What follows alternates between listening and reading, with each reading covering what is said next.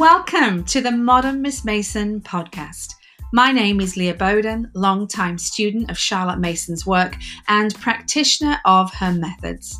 I love to share my research, reading, tips, and tricks as I travel this rewarding journey, and I delight in helping others get the most out of theirs too. Through these conversations, I'll introduce you to fellow homeschooling mums, experienced teachers and practitioners, and expert voices in the subjects that Charlotte Mason encourages as part of the Feast of Education. I hope I can help you find the fun and the freedom in her philosophy. Welcome back, friends. I hope you've had a great week. We are having some gorgeous September weather here, so we're clocking up those hours outdoors. How has your week been, and how is the world looking where you are?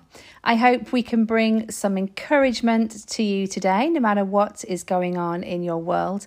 I know you're going to love today's guest. She says really cool things like this. She was a genius no, and a visionary. She was, and she changed so much in in for so many families and for, and for so many children that it, to have. But it was more than her. The Charlotte Mason method is more than Charlotte Mason. Absolutely, yeah. and it includes all of us, and it yes. includes every single person who's ever tried to implement anything she suggested. Yeah, you're part of it. Yes, and to feel in in um, a party with people that have gone before us who are all trying the same thing. Yeah. It feels like we're all in the same boat. Yes. I hope that has whet your appetite for our conversation today. But before I tell you more about M, um, this is our little segment that you get to be involved in as listeners and the Modern Miss Mason community. Don't forget, if you click on the link in my Instagram account or in the details of this podcast, you'll find a little box that says leave me a message. And you are very welcome to click on that and leave uh, your name and where you're calling from. And um, a quote from Charlotte Mason or leave me a question. And that at some point this season will be added to the podcast. Well, I was overjoyed to receive a message from Di, who lives in Australia. And here it is.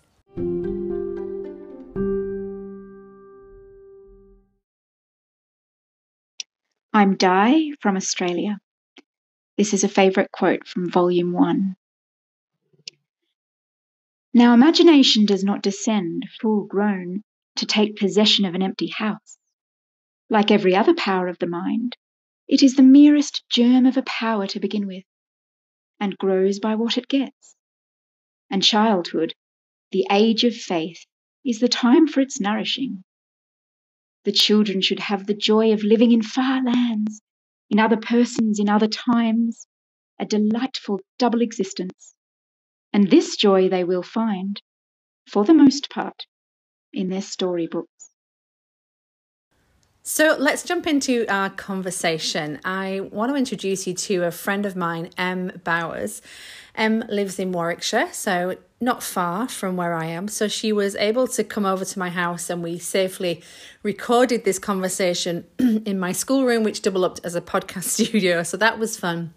But M is home educating her two youngest boys, and she is an incredible inspiration to me and to the um, UK community. She's part of the leadership team of the Charlotte Mason Conversations UK group, so she's helped with our retreats and uh, all that we do online.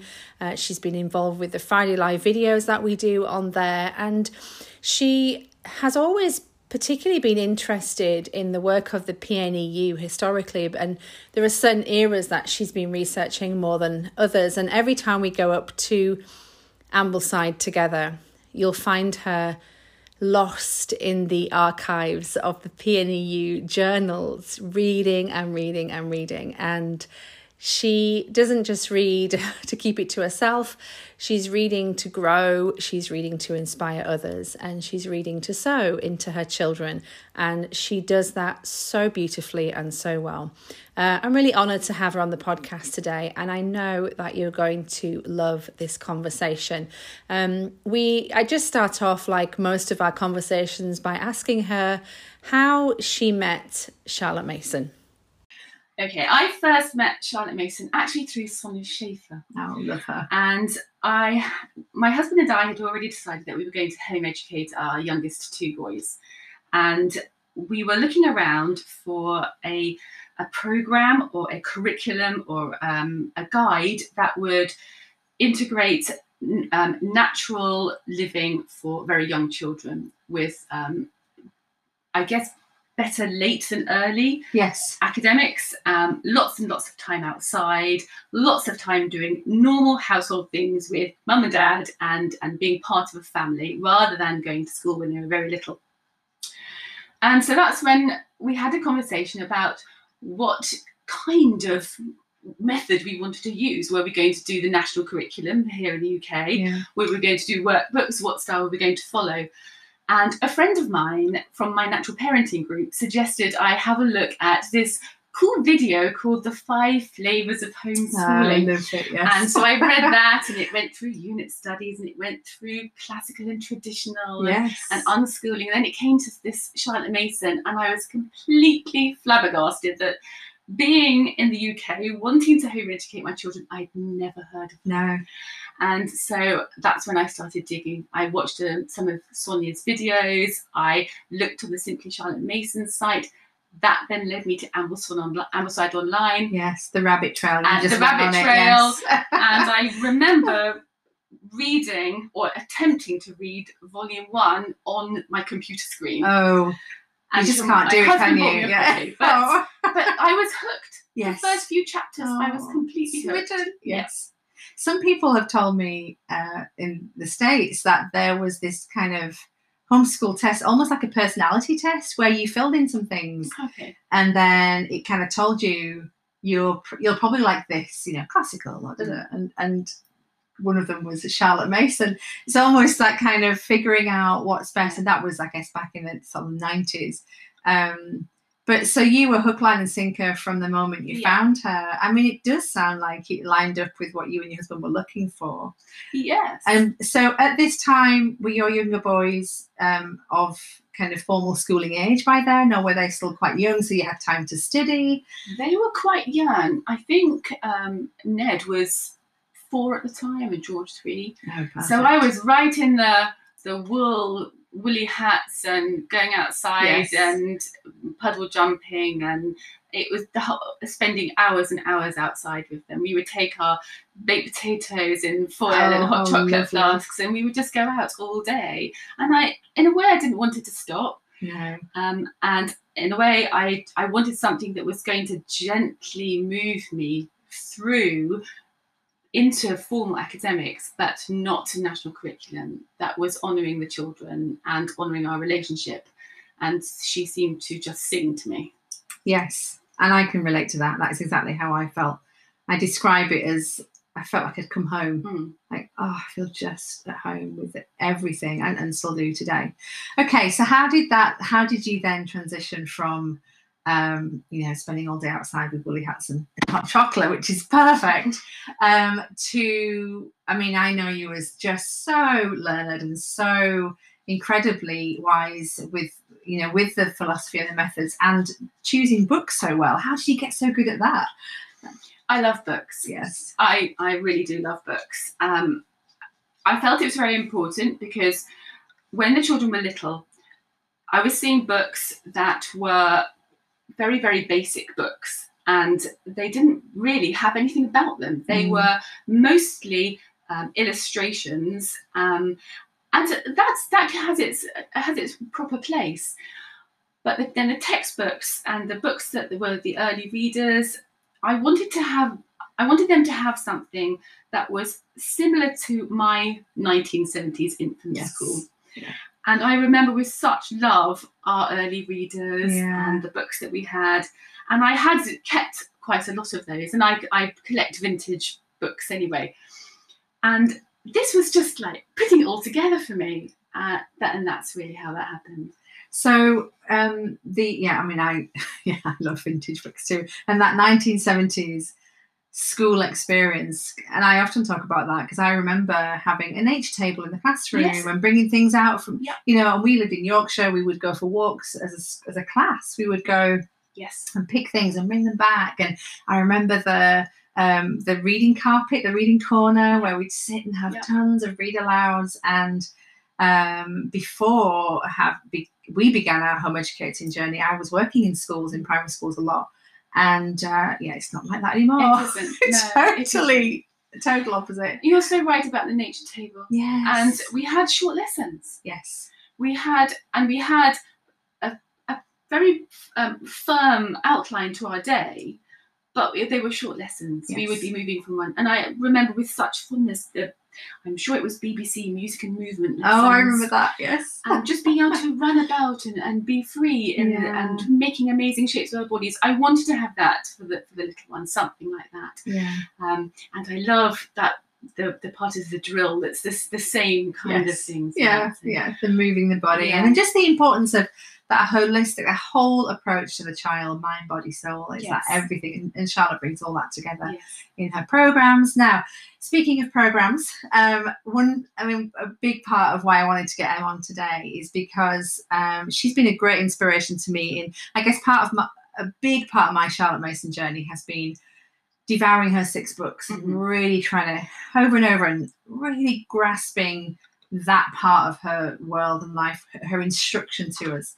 And on the fringes, looking at the parents' review, yes, reading a little bit of um, seeing some of the PNEU timetables, especially when we used to go to when we went to Ambleside, the Armitt.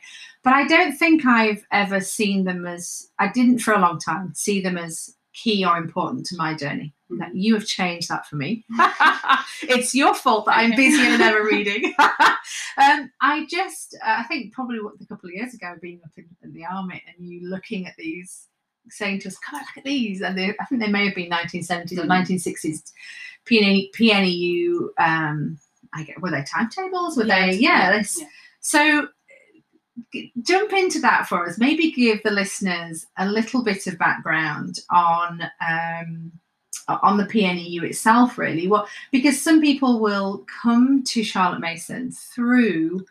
Um, many people in the states come through a curriculum. They will Mm. find a curriculum that says it's a Charlotte Mason curriculum, and that that will stick with that, and that is their experience. But it's so deep and wide, isn't it? Oh, it? it is. Yeah. So tell us about the PNEU and how that started. Just as a just as a very because it had lots of different names. Yes, it did. first started, but All lots of letters. yes. P but something. generally, she wanted to form a union for parents, both mothers and fathers. She was very keen that fathers She had a big was. place I in their that. children's education. Yeah. And so she formed um, the uh, Parents National Education Union. And this was a membership union, and it was for her supporters. It was for homeschool rooms, as she called them. It was for um, the uh, graduated teachers, governesses, and just generally anybody who was interested in supporting her cause. And they would produce a program that could be used in homeschool rooms or in, in actual school rooms who subscribed to the program, and that had a list of books, um, including page numbers, Yes, very detailed. with yeah. little with little snippets of information about what what was to be read in, and in what way and what extra extra tasks would be brought to the children and and how to do that and with sample timetables now it was very she made it very clear or the pnu made it very clear the timetables you didn't need to stick to them as long as the material was covered but it was their idea of you doing um, a subject that would um, be a little taxing on the brain and then a little easier subject, then another brain Yes. subject, and then a little easier. So like a breathing in and breathing out. Love that. And um, so that was the, the PNUs. They they had their programs and the Parents Union School, which was the schools that were using the programs, and they produced those three times a year. So they would So be was there? Sorry to pause there. Were so there were PNEU schools, and were they were there?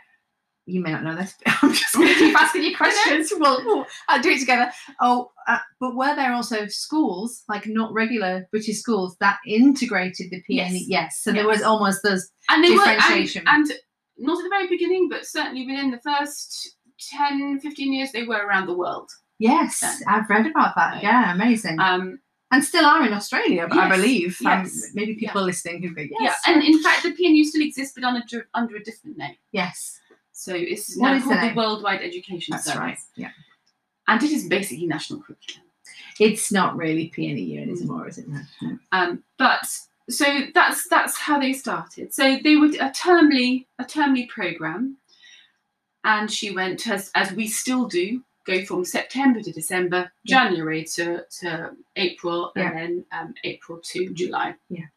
and and that was that. And you would follow the program whether you were in a classroom with a teacher or whether you were a, a- parent at home or a governess at home or a teacher teaching several private students. And then at the end of each term you would submit the answers to the questions that they had given you Yes. on the selected books that you had to read. And then your pupils or children's examination papers were sent away they weren't necessarily graded but they were assessed to make sure that the books that they were recommending were living books Yes. that the children could get Mm.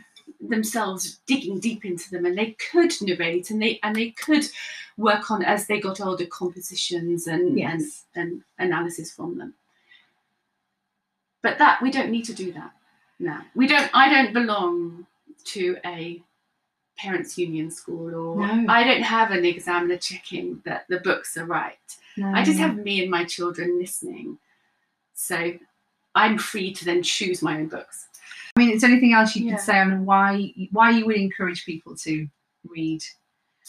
i think it's freeing? Yes.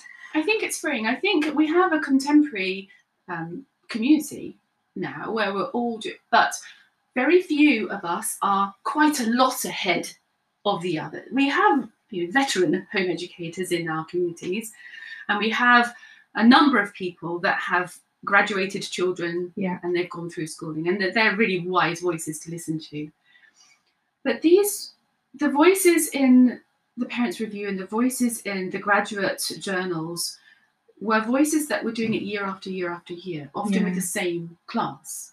So they, or the same group of students, or Yes. they've wa- they've they've watched their you know six year old go through to 14 or, or whatever time it was they left school then but then they've seen another one come through and they've tried Mm. different things and i think they're they're, they're important i I, rem- I remember reading and, and laughing out loud at a lady who was a teacher and she had been appointed to a PNU school for this class. And in her interview, the headmistress said, I hope you like horses because class four is horse mad. Oh. And so she's she thought, right, okay. So what she did is she took their interests and managed to pull in that into the lessons and into the different subjects without it being a unit study. How interesting. And it's and it's so interesting to read how she did it because the children would and these are real life examples. I mean, I know Charlotte talks her big example of not using comparative studies yes. or yes. collaborative studies Yeah. is about you know we, we, when we're looking at the armada we're not going to work out in our maths lesson how how much how many bottles of water they needed for that it's completely irrelevant to Yeah. the children Yes. but what wasn't irrelevant to these children was they wanted to know how much it would cost them to set up their own riding schools Oh wow. and it wasn't irrelevant then because they wanted to to work out they in their in their handcrafts they wanted to be able to you know make things for a stable and whatnot Mm. so it was completely illuminating That's fascinating. and Yeah. it was one year. It wasn't as if she was going to do this to every child, find their interest and then direct it to, to, to that year. It was this one year, and she said, and it got the horse out of them. And I think her classroom was called the Pony Room. That's so And it was it's lovely to and this is what we say when we teach the child not the curriculum. Yes. You know, we look at the methods and we look at our own children. Yeah. We say, how can I honour you Right. and still give you a rich feast from, from which that you can learn to love learning, learn to love knowledge, learn Yeah. to to be excited about your world. Yeah. And I just I love that. Yes. But you have been inspired by the programs, haven't Yeah. you? Tell us a bit more about that. I mean, I know you. There were certain eras of the programs that uh, you were particularly drawn to and studied. So let us uh, let us Yeah. in on that a little bit. Yes, my affinity with the 70s, Yes. really, I was quite happy to see. And I don't know if anyone that's listening has been to the Armitt Museum in Ambleside, but as you walk through the beautiful Beatrix Potter art, yes. When you first walk in. her exhibition, yes. You've got the stairs, and then there's this huge room on the right hand side, and right on the far corner, facing the other wall, hidden almost, are rows and rows and rows of leather bound parents' reviews. And they are, you could just dive in. And you're normally there on your own. I am on my own. I have to tell you, listeners, there's another room. You go up the stairs, you go to the left, and that's where the uh, kind of curators put boxes of archives They out do. for us, don't they? And we I- get to rummage. we get to rummage through photographs and letters, and I, yeah. I don't know if you noticed. Every year we've gone, they've been a little bit more protective about that. I think at first they were like, "Yeah, touch what you want." Now it's like, you know, whole things. I've always been very careful. But on the right, you'll find M I'm lost on my own. on your own. I'll sometimes say, "What are you looking at? Tell us," and she'll be uh, devouring. So, what is it about them? I think it's because however much I love Charlotte Mason, I want her still to live in me today. Yeah. I'm not a turn of the century educator. Well, last century educator. Yes. Um, and I want to know how it's worked, how it works now. I think it's really interesting that there's two, I've seen two schools of, of thought. The first one, what would Charlotte Mason do now? And what would Charlotte Mason want me to do now? yeah, interesting. and I see the progression. I see t- people taking on new ideas, and I see people taking on new science, and I see people taking on new ideas about child development. And she was right with most of it. Yes. In fact, you know, I haven't, I don't know what she, yet, you know, I haven't come across anything that she hasn't really been quite on the mark with. But those, there is an expansion there yeah. and there is a fitting into society. I found it completely fascinating to read in the in the parents' review that the PNEU nurseries. Now these were nurseries that were set up in village halls. Okay. So a bit like we would have our one o'clock club when in the seventies, Yes, or you would yes. have um, the you know like a, a morning play group. Um, in the village hall or the, the town hall or, or the community centre or wherever. And these would be mums and some teachers, and they would have the young children in the nursery because their older siblings were in the PNU schools or with in private schools with governesses, and the mothers, and this is after well just before and during the Second World War, the mothers would be wanting to help out with the war effort there was nowhere for the little ones to go. Yeah. So they went into the PNU nurseries, and then gradually those nurseries got tagged onto the school because it was easier for them all to be in one place. Of course. And then we see an interesting filter come down where the younger children, because everyone knows the quiet growing time. Yes. Everyone knows no formal education until six or seven six. at least. And you're all waiting until this big sixth birthday. But actually, there were nurseries and Yeah. there were school departments for the younger ones because times had changed. yes. and the that's war changed Charlotte The war changed a lot, didn't it? Yeah. And I think that with certainly when she went, she Yes. was living through the First World War, she Yes. really when she wrote um, Volume Six, it was she had definitely had those Yeah. a change of view on on a few things. But um, so there were these nurseries, and they because they would the children were already in this amazing environment of rich living books of children being honoured and the joy that goes with all of the things that they were doing. There came this idea, and it came from outside sources, and we hear this quote, don't we, that you know, in this these times of extraordinary pressure, Yes. um, that, Yes. that mothers must hold on to their children, and, and, Yeah. and that's no different to it is now. It's It's, no different to it was then. That's right. And so the PNU nurseries started to le- teach children to read at Okay. four Right.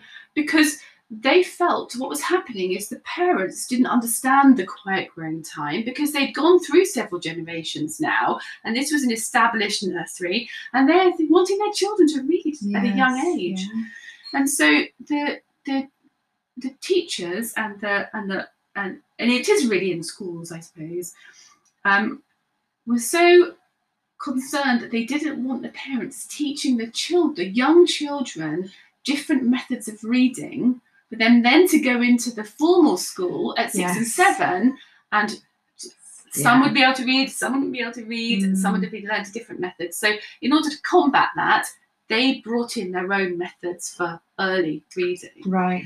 which was which were very gentle and in fact if we look back to her instruction for you know, the ivory letters and, and Yes. so on yeah. um, that it was very very simple and very fun Yeah. there was there was there wasn't like literacy hour Goodness. so. Four. but it, it, it does people can feel free in that Yeah.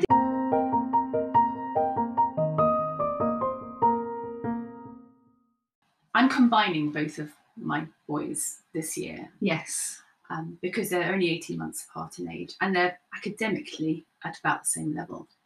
And they enjoy being with each other so much. So we are just starting Form 2 Right. because I have a, a child who will be eight, who will be nine this coming this academic year and I have a child who's just turned 10.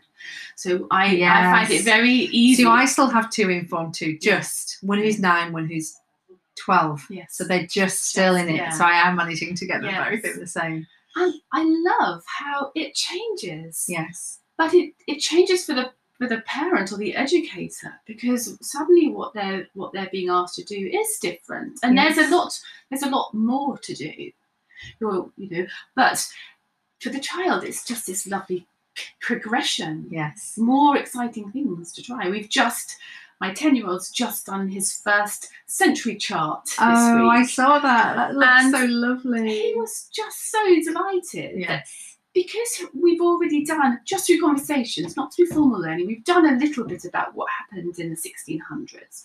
So he's done his century chart for the 17th century, and he already knows there's likely to be a fire in there somewhere. Oh, so he's already put a little fire symbol in. Oh, and he's, he's looking forward to these things. Yes. Yeah. And that's lovely for him. So a different way of recording. Yes. Yeah, and I I've seen that. I mean, with all mine, taking them all the way through. That I think people often get, um, you know, quite concerned about Charlotte Mason in the later years, and uh, you know, admittedly, I took mine through to fourteen, and then they did do the UK GCSEs, um, but there's still our home and the atmosphere of our home that hasn't changed. Mm. We've still those things are still yeah. part of their life, um, but and I often will say to people, it's just progression. Mhm. Like it, it just progresses. Like you don't have to get too caught up with, you know. So you you grow with the child, and the feast, the table gets Mhm. more things put on it, and Yes. and you don't necessarily the lessons don't get too much longer. They're not still not very long lessons. No. Um, but there is a there is a responsibility and expectation that grows with their age, which I think is lovely. And actually, I'm noticing even now, because I'm I'm kind of second time round with the second group of Mm, children, yes, so I'm yes. they get me a little bit wiser, a little bit. Um, my poor two older ones were the guinea pigs of the well.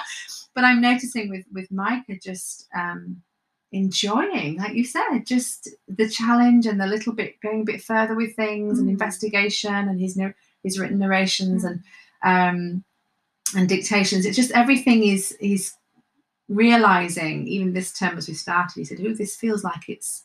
Changing. I said, Mm. "Yeah, it's great, isn't it?" Mm. um because he's obviously he'll be coming out of the same as it were form as as Yeah. Sienna's in and that his work is is changing and But it is that's wonderful the method at work. Yes, it is. That's her Yes. philosophy in your own children, It is. seeing it, and the idea that sh- and the love of learning and the growing Yes. of the whole child, Yeah. and we have to keep growing. Yes. to keep growing, and and that's just it's beautiful when you see moments like It that. is amazing. And I think just um, recognizing, you know, there isn't this, I haven't felt there's this stark, right to now we're in high school or whatever it is, that because we've had the privilege of having our children all the way through do Mhm. this, I know some people start later. And that is Yes, a different conversation, probably not for tonight. But this, you do see how she intended this progression of, of all the way through and that and the whole picture of the mind gallery and that collection them curating these Mm. images and ideas and people through history and getting to their teen years so rich Mm. in their in their minds oh it's great anyway i'm going off on one there I can I can remember so reading in the archives. It's probably it's probably in other places as well. But I remember reading in the archives when we were at Ambleside. They would have every year. They would have this big celebration. They would have a big picnic or a big celebration, um, and for one year they had a big gathering at Winchester, and Charlotte Mason gave a, a speech to the children, and it's just incredible. And she she said she it was such a vivid picture in my mind. I can almost imagine her saying it to me, saying that I hope that you know that in every behind every door of this castle that you're building is a room full of amazing knowledge for you and you can go there anytime you like yes so then she it's it's almost like she described the or a history room and a geography room and a science room, but they're all in the same Goodness. castle, the same house. And that's what we find is that yes. we can put things in subjects, but really that They science of relations is they do just it absolutely and that to me is I just and that image reminds me of ourselves yeah yes everything Yeah. she talks about in there um and we jokingly call our homeschool Bowers Towers. oh i that. love do you really i love that oh that is so lovely and i mean that those images and that I, I do talk a lot about the child curating this in their mind mm, it's just so rich isn't it yeah. It's so rich and so incredible. And I say a lot to you know people I'm talking to and to the listeners, and it's worth it. It's worth It is. and yeah. it's worth the investment of our time to read and to, to research and to do our our part. Yeah. And then we can stand back yes. and watch this Yeah. happening and this at work. Um, so do you use any of the programs? Um, how have they influenced how you shape your I school do days? use, for us, we do use the structure of a variety of about eight years from the late 1960s, early 1970s. Okay. Because not only are the books great books, Yes. and I'm a bit of a vintage puffin fan, so we have lots that. of those there. And I find the history choices for us are perfect because they're Unstead. yes. And for UK listeners, that's, I love those. Yeah. that's that's where we really enjoy his history as our main history book. Yeah. Um, the literature selections are amazing. They're a, a mixture between classic books and at that time contemporary fiction. But then I can move ahead and see, and this is what I always say to myself: Why did they choose that book? yes. Yeah. And you say that for any program. Why? I don't Why? have to choose the same book, but if I know why they chose it, then I can find something that fits my family. And that's exactly what she said. You know, we must learn to discern for Mm. ourselves what a living book is. yes, Once you've Yeah. figured out what it looks like and, Yeah. and what's not, Yeah. then you you can do that. And I think we do. I understand the the safety often in in having a list written by somebody else. But I've taken books from other people's lists and which haven't gone well with No. my family No, or me. uh, yeah, and I've oh, some I've thought this isn't even living with Mm. accordance to my Mm. you know uh, what I would say a living Yeah. book is. Um, so I think yes, yes, learn from each other. Absolutely learn in community. Mm. We do in the UK, don't we? We're we always do. asking each other what books we're using. Yeah. But at the same time, you know, give yourself the challenge of finding Yeah. what finding some out for yourself. Yeah. And that's beautiful to work in that in that overarching guidance. Yes. Because she did expect mothers and teachers to look for their own things Yes, if they were independent from the PNE, Right. you know, or the or the programs. Yeah. Um, and so that's a it's a it's a good challenge. Yeah. And she expected I've mentioned this before that she expected mothers to be professional about being mothers. Absolutely. This wasn't just something you did oh and then then they can go and play. Yeah. This was your you're putting your heart and your soul into your children's education and their learning. And I'm not accountable to any anybody really apart from them when they turn around to me at the end of their education Yes. and they want to know what I did. so that's that's so true, Yeah. and I think it's the time, the investment, and I and I think I possibly have said this phrase on maybe every podcast, but I found this little phrase, and I, it may have been in, in school education, but she says, and I, know she's so heavily influenced by Matthew Arnold, and Mhm. he always ensured his teachers were well trained and went off a couple of times a year for, and she said, um, you know, and of, of course it's without saying that mothers and teachers would stay intellectually alive. yes. And that phrase has stuck with me as a mission for myself. Yes. What does that look like? It doesn't have to look like I'm going to go and do a PhD. No, but how every day, what am I um, disciplining myself Mm. to to read, you know, read something a little bit challenging or a little bit just something different from the anything really. But how am I staying intellectually alive Yeah. um, in a form And of how, yeah, and how can we model those good habits for Yes, our children? We are placing huge expectations on our children right? Right. to be able to pay attention, listening to a living book or read their own living books Yes. that are going to illuminate the, that aspect Yeah. of knowledge for them. Yet, I'm on my phone. No, I know. this is where we have so challenging, and it's it? but it's good because it makes you it makes you look inside and makes you think actually, I need to model what I want to see in them. Yeah, And it's true. held you accountable. And even with, I was, I think I spotted something today. Somebody was talking about mothers narrating, and I, I'll Mm. often, I mean, Dave gets most of my narrations. Yes. I'll be devouring something, especially, and I, I think I said to you a few weeks ago, um, Dave's like, "Do you have to bring Charlotte Mason to bed with you every night?" yes. Sorry, I've just been reading this. Can I tell you about it? and for coffee in the morning. Yeah. And we meet for lunch. um, but it is it is worthy work, and it is um, it's so fruitful, isn't it? Yeah. The- because then you when you're investing in your children and you've you've full yourself of and you know just yeah loving what you're doing. Mm. And I I often say people will talk about burnout, you know, Mm. and um, I. I don't say this arrogantly at all, but I haven't experienced that. I haven't. Yes, I get tired. Mhm. Yes, I know when it's time to stop. Yes, you have to take breaks. Yes. Yeah. Um, but the passion and enthusiasm to to lay out this for my children to this has never grown dim. And I Mm. think it's because I'm committed to staying fresh in it myself. Because if it is just a box that somebody sent through the door and Yeah. said, do this, or I somebody's handed me a teacher's manual, then I probably would have packed it in years ago, Mm. actually. Mm. Um, it's different, isn't it? It is different. Yeah. And it's so amazing because if you look back to the some of the, the route that she used to run a post bag, and it, it is part of the parents' review, so people could write in, they could Yes. they could put their comments and their questions. And, was, through. and there was like an agony aunt or something. there was and what was the name?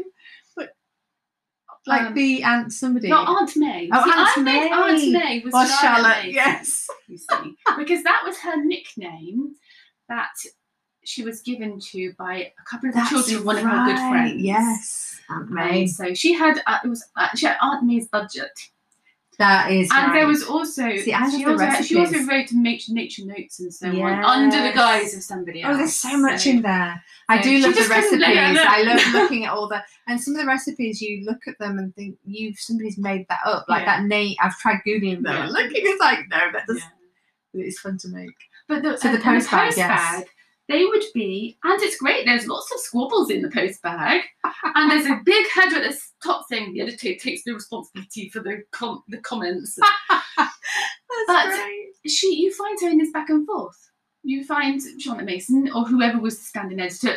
You know, you find them uh, in a back and forth with the with the chorus the correspondence, and you have exactly the same questions a- a hundred years ago that you do now. Like, and it's wonderful to see that. Brilliant. It's it's so We haven't so changed. relieving to see that Give me an there's example. somebody writing and saying, um, I'm desperate to start a history in 1740 and, and my book is not here yet. And can you recommend another one that I can get hold of very quickly? Because I can't, I don't want to wait. I want to do it now and these are, these are great. Wow. you know? And And so, we get those all the time. yeah, and there's Yes. other ones, even book sales. I mean, we have our own book Yes. selling page, but they had them there. I mean, there was one person that wrote in and said, I have a big stack of past parents' review journals. Could could you please let me know if you want any? Oh, Write to me at the, you know write to me care of the of the the journal address and I'll send them and I'll to send you. them to you. So there was Wow. that community, and it was a correspondence community, but it was still there, and that's what I believe our group is now. And everything, I mean, now I guess you get, you want a book and you put a question on a forum and you get an answer straight away. And it's Yeah. just uh, fascinating. And they would have had to have waited for this next Yeah. thing to come out. How interesting. And we really haven't changed, like No, the mother's haven't. heart and the and and I think we often have this romantic view that everyone knew what was what they were doing in that era Mm. because Charlotte was there or she was the one who was right. But actually, no, they were. Everyone still had to figure it out for Yeah. themselves. Yeah. Everyone still had to find what was right for their family. yes, So, and I guess there were people who weren't signed up because she would have had to pay, right? to- yes, it was a to be- subscribe subscribing, membership, so- yeah. But there would have been people who were reading her work, but not Yes. necessarily signed up to the program and maybe Yes. trying to. But and, and obviously, as we know, the home school rooms didn't look at all like we No, what no. we look like, you know, today home home education. Um, so interesting. Is there anything else you want to tell us about that you discovered or you found interesting? I think really it's just I thought that going down the rabbit hole of reading around the subject would be a source of burnout, Yes. like you were mentioning earlier. Yes. Yeah. I felt that it would be a oh, I can't believe I've got all this more to read. There's so much. I mean, there's nobody that's ever read Everything. No. everything, um, and that's lovely. That's Yes. really lovely that nobody knows everything No. and we're all in the same boat. And I, I felt like that if I had to, it's a little bit like people get sucked into the internet in a way, is that because all that information is available at our fingertips, we feel like we need to keep searching for the knowledge. Yes. And actually, sometimes it can be too much. right. right. And so I would just pick one to read, and I would. I had printed somehow, but so I could take them to bed. Uh, But, but it's great because Our now you husband can should talk. I know, but you see, you can put them on your Kindle, and you can, you know, it's that's great. right. Um, and so, just taking one and trying to imagine what it would be like to be in that time with these questions, and the supporting articles are, I mean, it's illuminating as well. Yes. And it was a ra- she did invite a range of different opinions. Not everybody agreed with her 100%. And she allowed and encouraged that discussion. Good. Yeah. So, and that's very evident in, in especially in her comments in the post bag and in, in the editorial. Yeah. When So- did it stop? Do you know when the parents review stopped? I think pro- probably in the uh, very early 80s. Oh, I may be wow. misremembering, but in the very late 70s, early 80s. Right. But they do do an online one now for the World Education Worldwide Education Service. Okay. But they're they're just they're wonderful. They're great. And if anyone ever gets a chance to go to Ambleside, Oh, whether it's on a yes. Charlotte Mason retreat or whether Yes, it's just just a part of a family holiday, I know. go and book yourself half a But day. tell people where they can. Where are all the archives online? But they've actually all been digitalised, Yes, which is which amazing. is amazing. Maybe you could in put, uh, Canada. I'll put a link in Yeah, there. the Redeemer Yes. University have spent right. a huge amount of effort and time in Yes. digitalising them. Yeah. And they're all available at um, the Charlotte Mason Digital Collection at worldcat.org. And how I I have looked at that. You, it's great. Yeah. how easy do you find have you found it is so how easy have you found things that you've wanted to um on there or have you found it easy going to, going I to the Armitt it's easier to it's easier to go to the Armitt. yes and pull think- one off the shelf it's like a lucky dip, really. yes So I I can say I fancy my you know I'm going to have a look at a, a parents parents review from you know 1911 yes. And so I would just put in in her catalogue par- that Charlotte Mason digital collection parents review 1911 it will come up with the parents review. Oh that's easy. And I can look at it online or I can put it on my Kindle. Mm. or I can put it on a PDF and it's it's great. It's really great that that resource is there yeah that's great thank you so much you're um, welcome um, this is so fascinating was there anything else that you wanted to draw to our attention or tell us anything else be, while you're here in the podcast studio that's the new name as well. Um, I just think that the growth of the Charlotte Mason community worldwide is just astounding. yes And to see so many families engaging with her methods, yeah however they do them. So how if if you're a family that likes the original programs Mm-hmm. and the original suggestions, or if you're a family who's just inspired by Charlotte Mason and you've picked out a couple of parts of her methodology that you want to to work on your with your children, yeah I think the fact that she's she's still living yeah in our homes and Yes. her ideas are still illuminating our children's lives Yeah. is just beautiful. It is beautiful. And I think it's really important to me that we come away from this idea that there's one way of doing Yeah. it. And I remember a few years ago now, someone emailing me, and I, I don't know, I can't remember this, where, not that I would say it on here, but I can't remember where, where they'd heard this or where it had been said to them that, you know, if you didn't follow it a particular way, you weren't, you're doing your children injustice Mm. and they were you know upset by that and put off by that and uh, kind of were crying out for help really saying Yeah. i'm about to walk away. Is that the case? And i was like no um, and even in my younger years of still figuring it all out for myself just no they can't be i'm sure that wasn't her intention that if you only do this Um, this is the only way. I there was a, the Charlotte Mason College in Cumbria has a book about Charlotte Mason and her progression, and they actually acknowledge that the PNU's after she died, the PNU's failure to move on and accept new theories in child development perhaps was not such a good thing for them. That it was a it had a negative um, reaction to there was a negative reaction to that. That holding something so sacred yes that only must be done one way actually had negative repercussions for the Right. PNU as they, as they went through. yeah So there's that. That's that. You know, there's that idea that we we can love what she did Yeah. and be lit up by how she took children and saw them as born persons. yeah And saw that every child had the capacity and the ability to flourish and grow out of their situation, which is really what a lot of it was about. that's right It Yes. wasn't necessarily for the well-off no aristocratic families. It was for the, the the children that really at that time were thought to have no hope because they were either street children or they were in workhouses or they had no hope.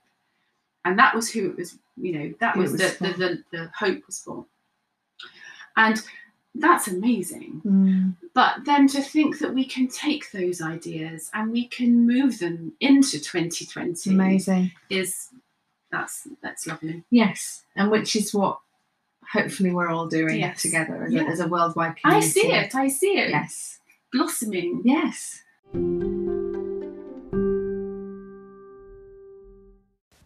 Well, wasn't that brilliant? I hope you enjoyed that as much as I did. Don't forget to stop by the Modern Miss Mason Instagram account this week. And if you don't follow me there, go over and follow me because I'm going to be sharing some more insights from the Parents Review Journals. Um, I've even got a recipe for you that we're going to try out at the Boden House this week. So that's going to be fun. Also, if you are interested in finding out more about Charlotte Mason, we always direct you to her six volumes. But if you need a little little bit of hand holding, I do a course called the Charlotte Mason Unbox course, which is literally what it says on the box. Just taking the lid off it and slowly taking things out and explaining what it looks like and how you can apply them in your home. All the details of that are over on the Linktree link, which is in the details of this podcast, or you can also click on the same link um, in my Instagram account. Well, thank you for stopping by here today and listening to the Modern Miss Mason podcast. I'll see you next week.